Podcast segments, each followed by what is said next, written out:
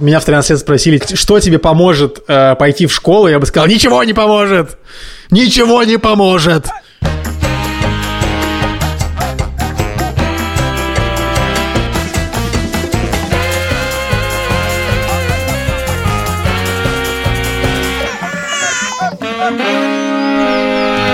Привет, меня зовут Александр Борзенко, и это подкаст «Сперва роди». Подкаст, где мы рассказываем о родительстве, но при этом не даем никаких советов, а только делимся своими тревогами, переживаниями и разными историями. Детей, которых я постоянно обсуждаю в этом подкасте, зовут Петя, ему 15 лет, Тише 13 лет, а Мане 10. Привет, меня зовут Юра Сапрыкин, Мейсон Лева, ему 4,5 года. Не привет, а шалом. Отныне я говорю шалом. Всем хай, я теперь всем говорю хай. Хай, хай, это Вован. Меня зовут Владимир Цибульский, моя дочери Соня 4 года. Сегодня к нам Александр Борзенко приехал на своей телеге, которую сейчас будет нам задвигать. Паркуй ее, Борзен. Прямо нам в уши. Что случилось-то? Как говорят в школе, ты всем расскажи, а мы посмеемся. Я говорил, что дети пошли в школу латвийскую, и там все-все на латышском, и все было очень круто, и все это по-прежнему так и есть. Но маленький нюанс. Дети сходили на 1 сентября, 2 сентября у них был так называемый день адаптации. Я был на классном часе у Мани, Напомню, что у него очень крутой классный руководитель, учитель труда, который поет басом. У Тиши тоже очень крутая классная руководительница. У нее, кажется, сопрано, но не факт. И вот первый день, 3 сентября. Я не буду ничего петь. Ты можешь ничего не петь, а вот у Тиши в 8 утра был хор. А у детей, в принципе, на циферблатах нету такой цифры, как 7 утра. Они потому что не бердвочеры, например. Они просто лю- люди. Они совы. Да.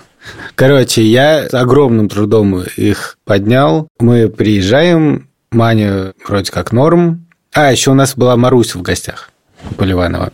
И, в общем, я везу Марусю, Маню и Тишу. Марусю надо отправить в один корпус, потому что она в младших классах. Маню и Тишу в другой корпус, а еще по дороге Маня с Марусей очень хотели в кафе до уроков. Такая логистика. Нормально. Короче, я, я к 8 утра иду с Тишей на хор. Тут Тиша мне заявляет, что он в школу не пойдет. Как Просто ни под каким соусом. Подожди, он выехал из дома и в школе... Он, будем честны, он меня заранее предупреждал, что он сомневается, что он пойдет в школу, но я его уговорил. А что ты говорил? Типа, ты пойдешь, забей, там хор. Он говорил, что он плохо себя чувствует, э, а я считал, что он симулирует. Я говорил, что слушай, я понимаю, что на тебе, наверное, как-то неприятно, но давай уж доедем и там типа решим. А Тиша говорил, да я знаю, мы приедем, а ты просто скажешь, что надо идти в школу и все. Я такой, ну, у-у-у». в общем, так и было. И в этом был мой план, честно говоря. Но у Тиши была своя адженда, и он реально без там чего-то 8 сказал, что он никуда не пойдет.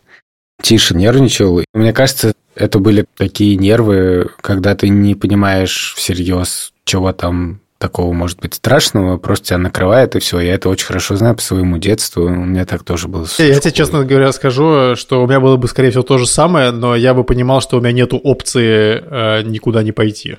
У меня те же мысли. Я как бы, честно говоря, в некотором шоке, что Тише при этом действительно может просто не пойти. И я оказался, честно говоря, абсолютно беспомощным в этой ситуации. Просто я не знал, что сказать, что делать. Я говорил, нет, просто иди и все. Тем временем подходит время урока у Маруси с Маней. И я говорю, тише, ладно, хор можно пропустить, но к 9.40 надо идти в школу. Я сейчас типа отведу Марусь с Маней. И я про себя думаю, ладно, бог с ним, с хором. Я там пишу классной руководительнице, что вот, извините, пожалуйста, Тише плохо себя почувствовал. Я надеюсь, мы придем типа ко второму уроку. А там вообще все строго с пропусками. Если ребенок не появился в школе, и родитель об этом не, не поставил отметку в Э-классе, ну, на сайте, то учитель обязан выяснить, что с ребенком. Потому что, может быть, там он пошел в школу, и там с ним что-то случилось, или он убежал куда-то. И я очень волновался, что вот первый же день учебы, и сейчас начнется какая-то такая суета, где вы, что вы, где Тихон и так далее. И тут выясняется, что Маруси не очень знает, где находится ее школа. Она говорит, кажется, туда. В общем, нашел, куда Маруси идти, но оказалось, что у нас до урока еще довольно много времени, и Марусь с Маней все-таки хотят в кафе. А еще у меня в 9.30 начинается совещание. И я думаю, ладно, чувак, тревожно, но не надо заражать своей тревогой детей. И я думаю, нормально, давайте какао, пицца. Мой внутренний голос говорил, что типа осталось 20 минут до начала уроков, надо срочно их развозить по школам. Потом я думаю, ну что такое-то, 5 минут туда, 5 минут сюда успеют. А, надо действовать контринтуитивно, не так, как я привык. И сам как бы я тоже посижу, чуть-чуть расслаблюсь, там, спешусь с Шурой. И я такой сижу и понимаю, что я так расслабился, что мы сейчас просто начнем опаздывать. Я, в общем, я не даю детям допить какао, быстро впихиваю в, в, в его в себя пиццу. Дай сюда я разберусь с ними. Вот, и мы почти бегом просто бежим с Марусей и с Маней в Марусину школу сначала, и по дороге оказывается, что Маня забыла в кафе рюкзак. Блин, да что ж такое? Сколько пивотов у этой истории, я уже не могу просто. Ну, короче, все нормально, я их отвел, и э, Маня вообще норм. Я возвращаюсь к Тише и говорю, так, Тиш, все, пойдем. Типа, у тебя скоро начинается социальные знания и история. Социал зынебас. А Тиша говорит, нет, я не пойду. Я, короче, был максимально плохим отцом. Просто максимально, потому что я сказал худшую фразу на свете.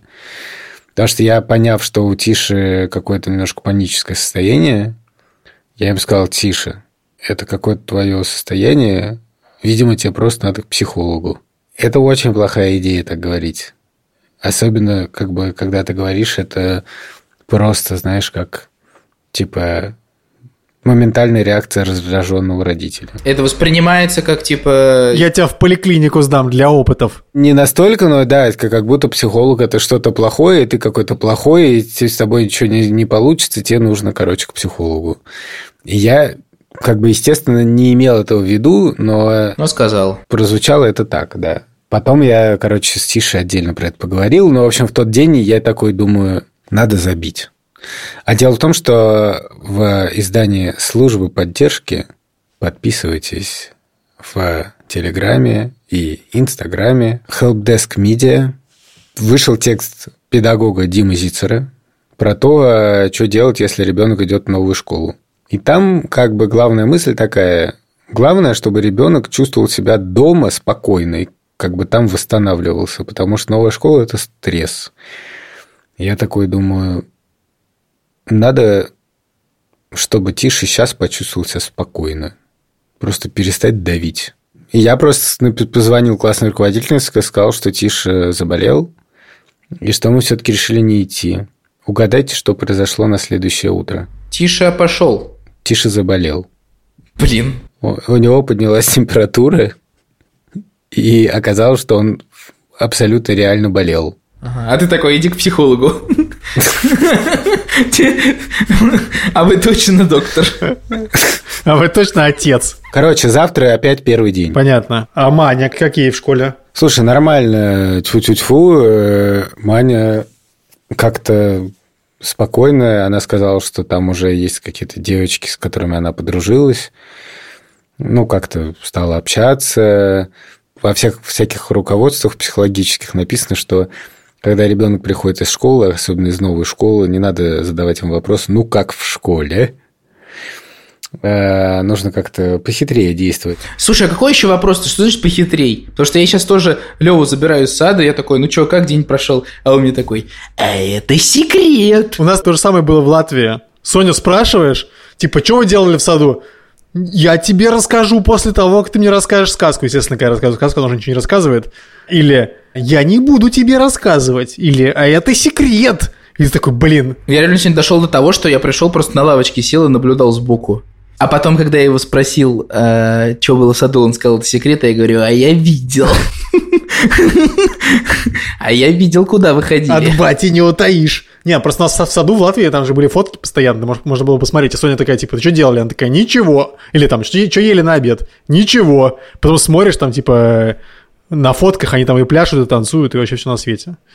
Какой вопрос должен быть? Я так не понял. Как в школе? Ну, Ладно, х- хорошо, Борзен, что спросил ты? Я, во-первых, ничего не спрашивал, но я видел по Маниному состоянию, что ничего такого нету, она не заплаканная, ничего.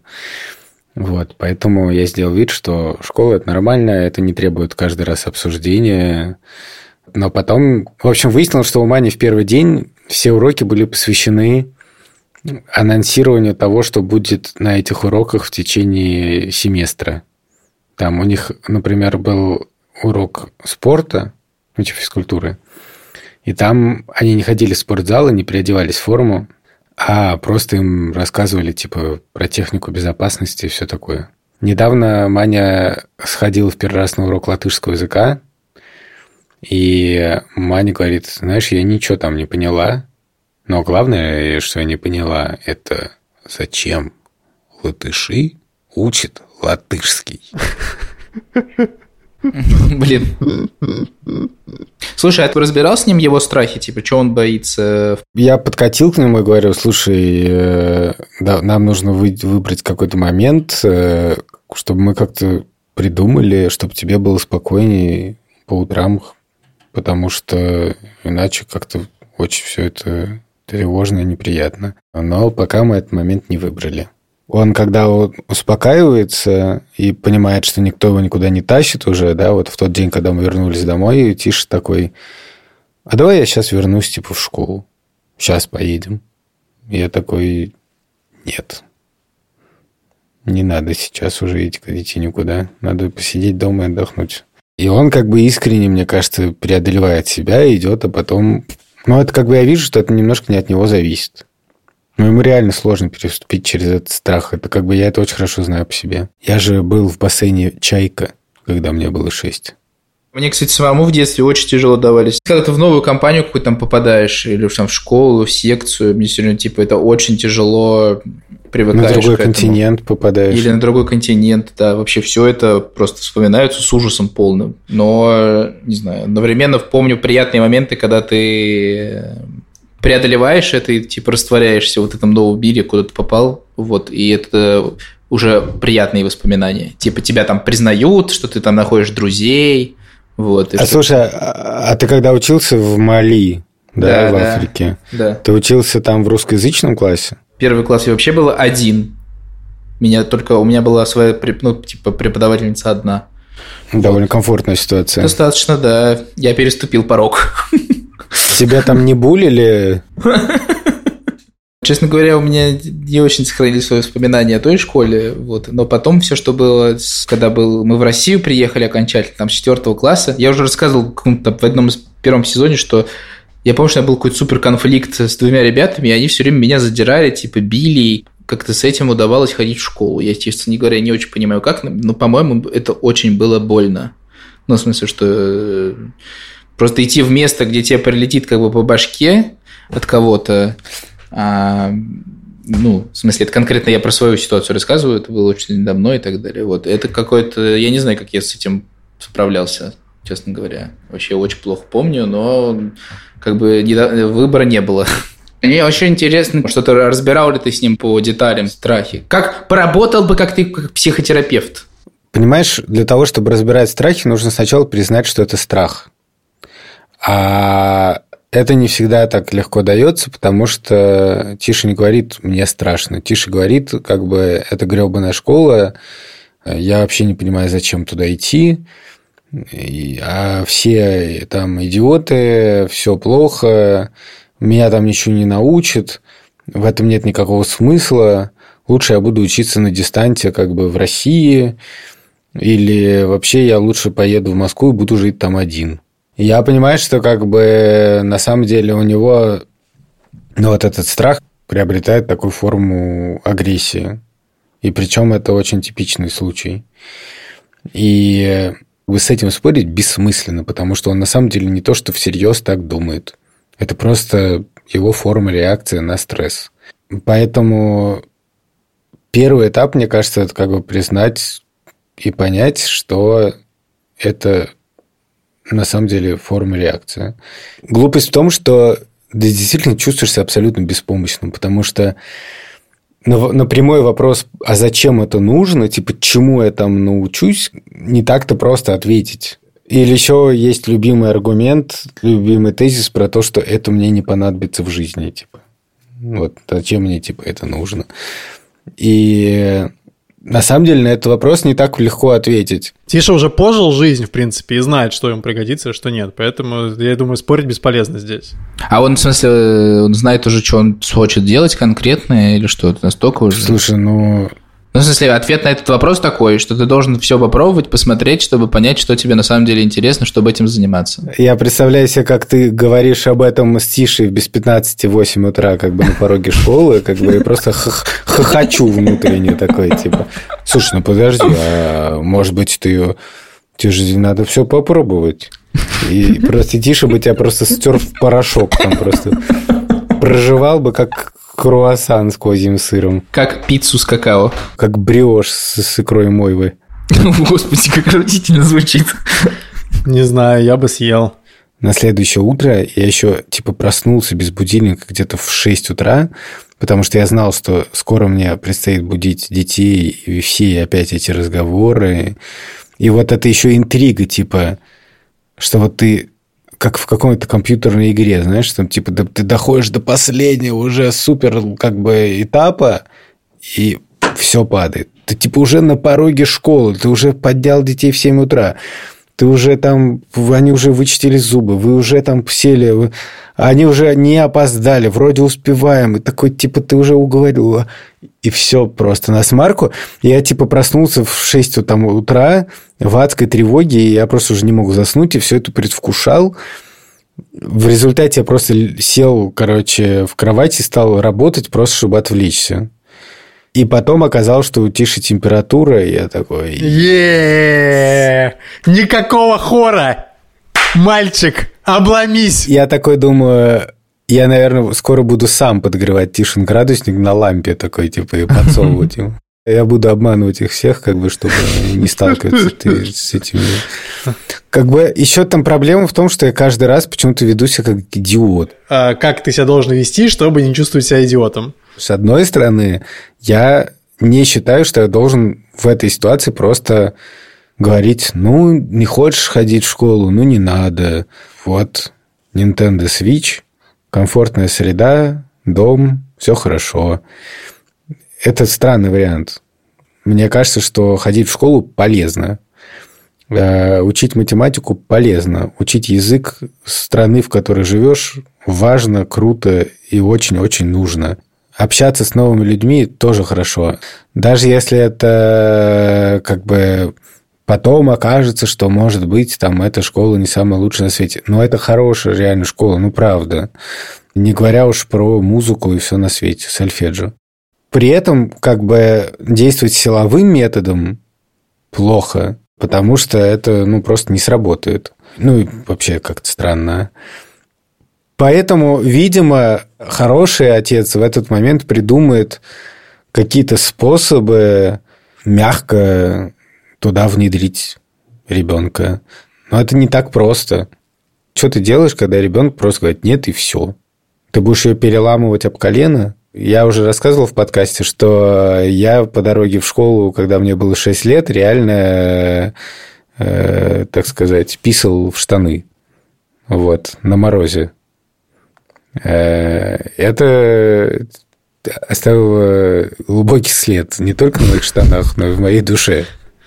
Ну, это потому что ты боялся взрослых побеспокоить, насколько я помню. Видишь, ситуация с Тишей не такая плохая. Пока ситуация вообще супер, потому что Борзенко, с одной стороны, он понимает, э, для чего Тише нужно ходить в школу, и как родитель собирается его туда отправить. Пункт второй, Борзенко, я предполагаю, что понимает, что больным детям в школу ходить не надо, и то, что Тише больной не пошел в школу, прекрасно. То есть пока мы находимся в точке просто великолепной. Вована, у тебя был такой, что Соня говорит, типа, нет, я не пойду? Да, ну такое бывало, но редко довольно. Ну, типа, несколько раз она просыпалась, такая, все, я никуда не пойду, типа, ни в какой сад вообще. Ну, мы такие, блин, не, все, мы идем в сад, пойдем. Вот. Ну и потом там может быть просто какое-то более затяжное прощание, а так обычно все норм. Ну, Соня очень контактный ребенок, типа. Разные дети просто могут быть по-разному реагировать. Соня как бы пофиг, она вот... О чем я буду рассказывать, видимо, в следующем эпизоде. Пошла в новый сад и просто там стала сразу со всеми играть.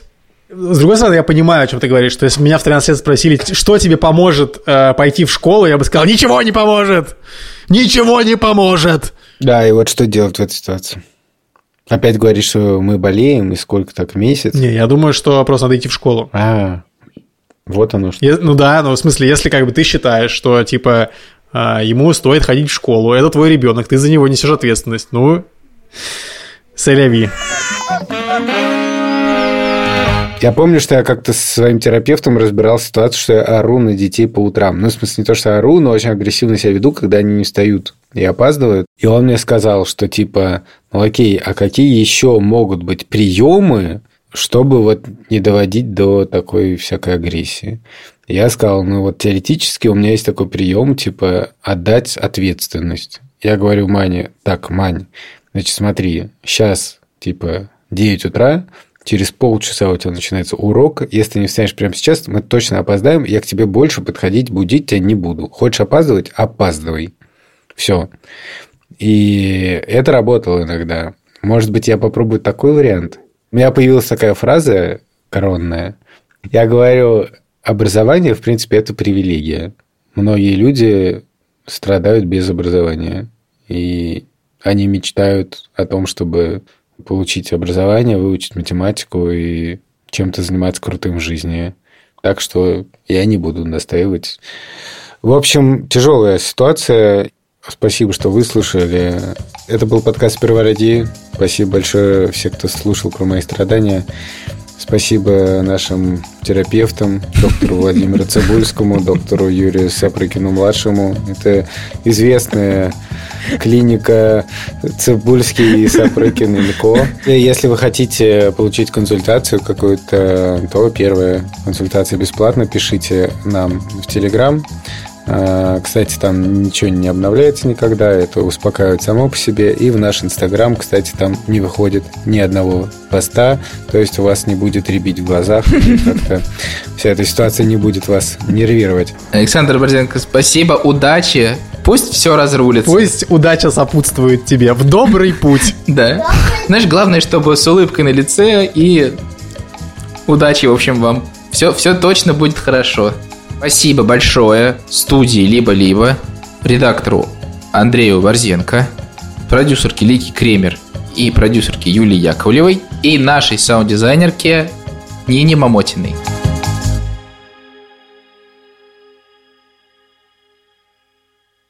Можешь зайти с ним в школу и сказать «О, so beautiful school».